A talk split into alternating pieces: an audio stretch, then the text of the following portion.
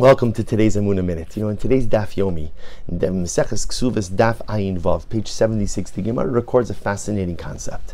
The Gemara says, Hamachlif para bechamar. So without getting too too technical, so the Gemara describes the following scenario. Imagine you have two individuals, Ruvain and Shimon. Ruvain owns a para, a cow. Shimon owns a chamar, a donkey. Well, it just happens to be that Ruvain would like to go ahead and exchange his cow for Shimon's donkey, and Shimon would like to exchange his donkey for Ruvain's cow. Perfect shidduch. So the Gemara introduces a fascinating halacha, which is that let's say Ruvain, as soon as Ruvain takes possession of Shimon's chamor, of Shimon's donkey, Shimon acquires Ruvain's cow, his par, even if the cow is not physically present. Fascinating halacha. The great Tzaddik Rav Shmuel of Nikolsburg said this is not only a halacha as pertains to monetary law, but it is an incredible concept, an incredible idea that teaches us about our spiritual lives as well. And the Rebbe says as follows. He says the word para, which we translate as cow, also references, he says, the neshama. The hine haneshama kiruya para. The neshama is also called the para. What is it? The neshama is called the cow, not a cow.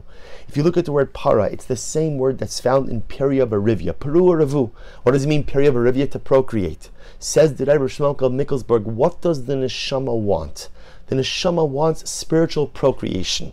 The neshama wants more mitzvos, more Torah, more ruchnius, more devekos, more connection. The neshama wants spiritual proliferation, spiritual procreation. Hence, the neshama is called the para from Peria Barivia. The neshama again wants to spiritually procreate. On the flip side, there's also chamar. What's the chamar? Says the Shmuel Nikolsburg, chamar is the same word as chomer, physicality, represents the body. And says the Shmuel Nikolsburg, in life we have these two parts to our persona. I have my para, my soul, and I have my chamar, my physicality. But the Rebbe says sometimes in life we make the mistake. What's the mistake? The Gemara tells us what the mistake is. Hamachlif para b'chamar. Sometimes I exchange my para for my chamar. I exchange my soul for my body. Meaning what? Each and every day we make decisions. And decisions always come with consequences and decisions always come, always create brand new realities. You know, we like to think, as the famous adage goes, you could have your cake and eat it too. I think the only thing that actually applies to is cake. You could eat your cake and have it too. But in the rest of life, when you choose A, by definition, you're giving up B. You choose B, you're giving up C. Every decision has a consequence, and every decision creates a new reality. And that says the Gemara is trying to sensitize us to. When we are faced with a decision between the soul and the body, when we are faced with a decision between ruchnius and gashmius, spirituality and the material, what do we choose? What do we choose? Do we choose the para or do we choose the chamor? Or to narrow it down a little bit, maybe to focus in a little bit more. That sometimes we get so caught up in the material. We get so caught up in the chumrius, we get so caught up in the chamor that we don't realize that when we choose the chamor, we're giving up and we're sacrificing the para, we're giving up our neshama. How often in life does it happen that I am overwhelmed by a desire, by a want, by an urge, and I satisfy it? And I satisfy it. And dear friends, how long am I satisfied for? Five days? Five hours? Five minutes?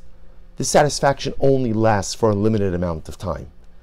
But in the pursuit of satisfying that physical urge, in the pursuit of feeding the chamar, feeding the physicality, I've sacrificed my spirituality. I've given up on the para.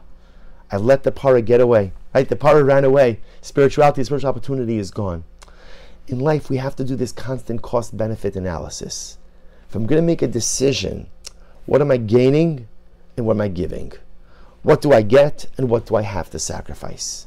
And we have to be so careful that in the pursuit of satisfying the chamar, the body, we don't end up neglecting the para, the soul.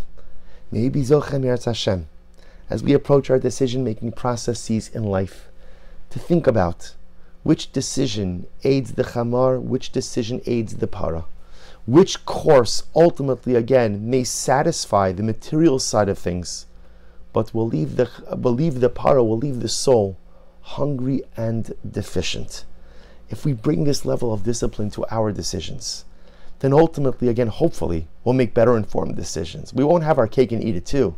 But at the end of the day, sometimes I'll realize, yeah, I have to sat it. right now. I have to focus on the chamar, but there are many other times that I have to focus on the para. Maybe Zochem Hashem to possess this wisdom, to make the right decisions, to of course always take care of the chamar, because one needs a healthy body, one needs a healthy physicality, one needs to be physically sustained, but at the same time make sure to never chas v'shalom totally neglect the para, the beautiful neshama we've been gifted. Wishing everyone a wonderful day.